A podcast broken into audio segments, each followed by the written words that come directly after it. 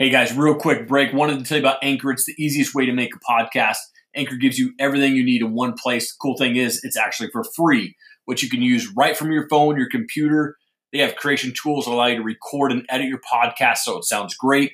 They'll also distribute your podcast for you so you can be heard everywhere from Spotify, Apple, Google Podcasts, and more. Easily make money from your podcast. No minimum listenership. Download the Anchor app or go to anchor.fm to get started now.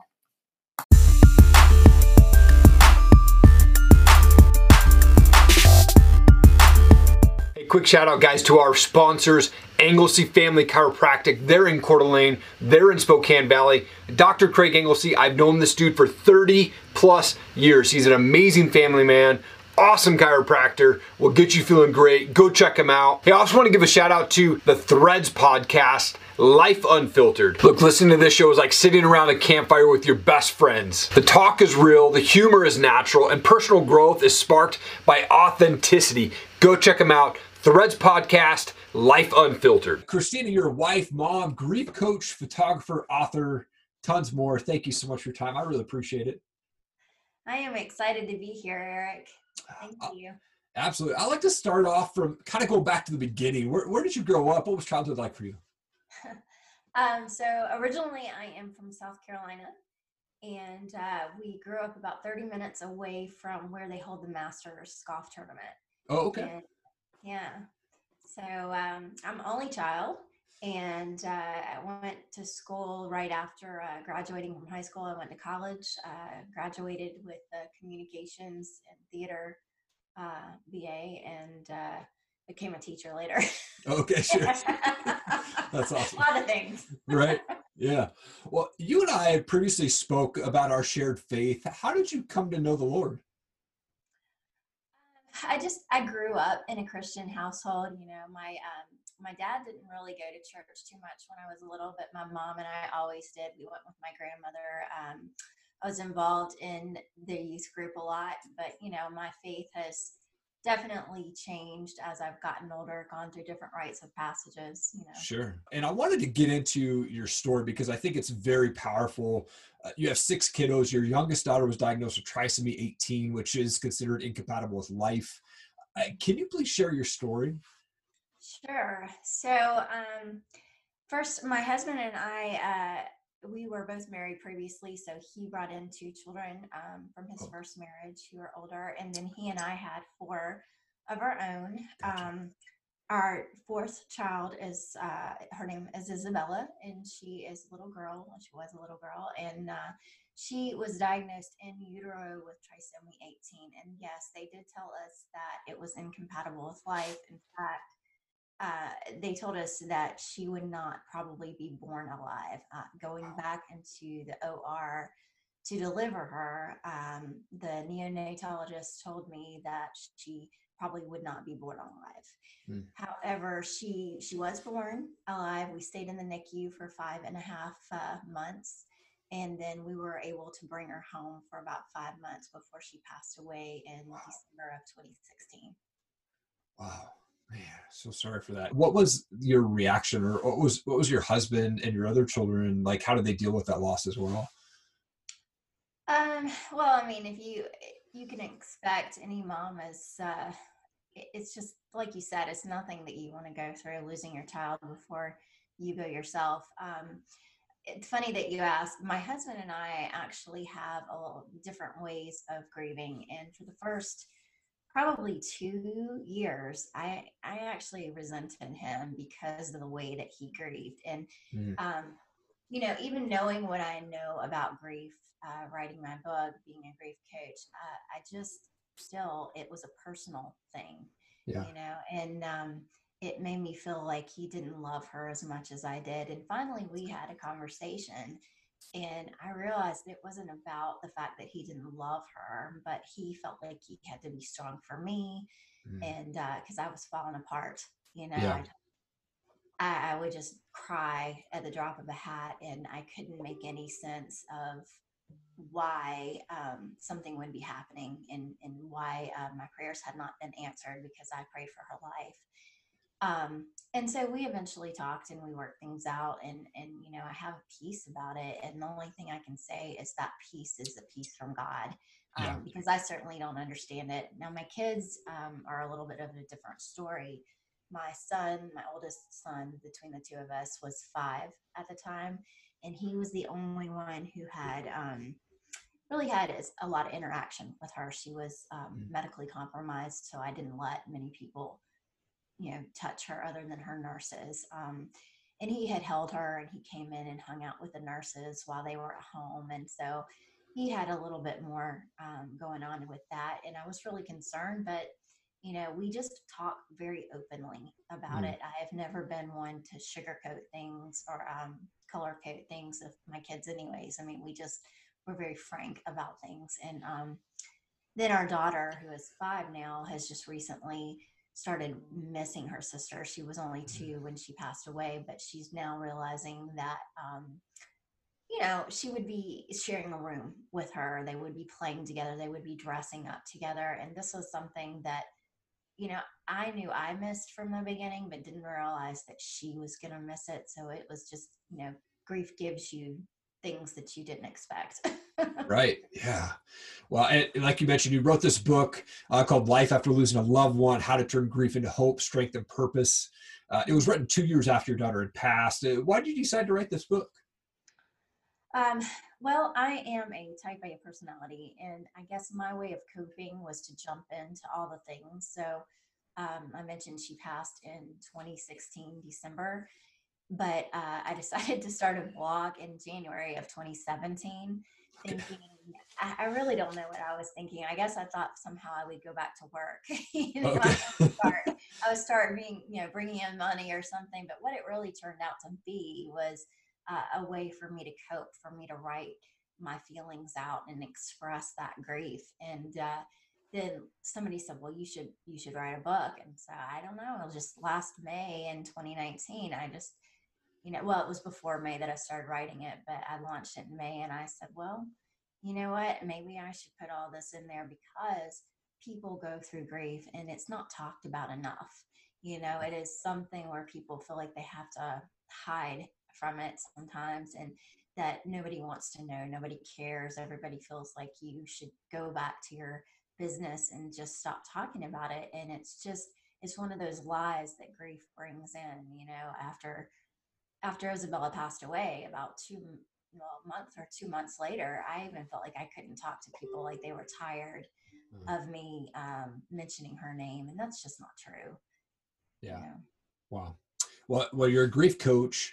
Uh, you know, where you do individual coaching, you do group coaching, you do photography sessions. Uh, what can folks expect to to get when they work with you during those sessions? Uh, well, they're they're separate things. I work with people in groups, and I work with people one on one. And then I have the podcast. So there are a lot of different things. You know, I try to provide resources for people so that if I cannot help them or they don't resonate with me, that there's somebody that they can resonate with. But during the session, we really just address the grief. Mm. Um, and, and really the feelings, the emotions that come with whatever it is that they are um, dealing with at the moment you know what they haven't dealt with you know um, it can be one year out or it can be 10 years out. And you know we, we try to process that grief and feel good about it and, and really try to understand that you can live your life after you've lost somebody. You can experience joy and that doesn't mean that you're forgetting your loved one. It doesn't mean that uh, you're disrespecting their memory mm. you know uh, in fact it's a healthy thing and god does want us to enjoy life here on earth yeah, and, you just touched base on your podcast. It's called Faith Breathed Hope. What's that show about? I had the opportunity to be able to talk with you on that show recently. It was amazing. Thank you. But um, just for folks who don't know, what, what's your show based off of, and what's it all about? Um, well, so I, I thought that I wanted to start a podcast about grief because, like I said, there's so many people that are hurting and they don't know that they can talk about it and they don't know that other people are hurting as well so i had wanted to bring those kind of feelings to the forefront to make people understand that they could talk about things um, but then what happened was that it turned into something that was not just about grief from the loss of a loved one, you know, as far as death is concerned. It ended up being that, hey, we all grieve. The Bible tells us that we're going to have these circumstances, even if we have given our life to the Lord and we are Christians. That does not protect us from um, not ever experiencing anything. In fact, you know, God is pretty blunt and He says you are going to have these trials. But I think, you know, the the big deal is that we have to learn to trust God, and so yeah. it is a Christian podcast and I want to be able to share stories of hope and perseverance and say, hey, you know what? I went through this and it didn't kill me. And yeah. this is my perspective and this is what I've learned. And we never want to say, hey, I'm going to learn something in the middle of our grief because we don't want to go through it. It's painful. Yeah. The truth is, is that those are moments where we learn a lot. And even Solomon in the Bible says that we gain wisdom from mourning. Yeah. Wow. Well, uh, for those who have lost a child or lost a loved one, what would you say to them? What, what would you want them to know? Um, I would want them to know that a you shouldn't compare grief. Um, you know, just because somebody else finds themselves in a different place after they've lost doesn't mean you have to be in that place at that time. So you shouldn't be hard on yourself. Um, you know, know that you will find joy. You know, it is work. You have to make a choice. Um, there are a lot of fighting words in grief. A lot of anger can be thrown around, but once you start facing it, and once you, um, you know, especially if you're a Christian, you allow God to give you that peace. It truly is that peace that surpasses understanding because you know, I'm three and a half years out and I still and think to myself, you know, how in the world am I doing this? Because right. it's not me. It's not me. It's God. Because there's every part of my fleshly body that wants to scream and say, What happened? But because of that peace, I'm able to understand his promises more. And so I would just encourage people to say, Hey, you don't have to be stuck in this place. You know, you can enjoy your life, you can live your life um, it doesn't mean that you're dishonoring anybody. And guess what? If you're a Christian and you know it, you get to see them in heaven again. Yeah. Yeah. Awesome. Tell me about Lily and Izzy B. This is a really cool thing uh, that you and your daughter are doing, right? Okay. So yeah, first of all, um, I probably need to change it a little bit because it's Lily. Um, my daughter's name is Elise, but everybody thinks it's Lily. So oh, okay. yeah, it's Lily and Izzy B. So Isabella, um, my nickname for her was Izzy B. Okay.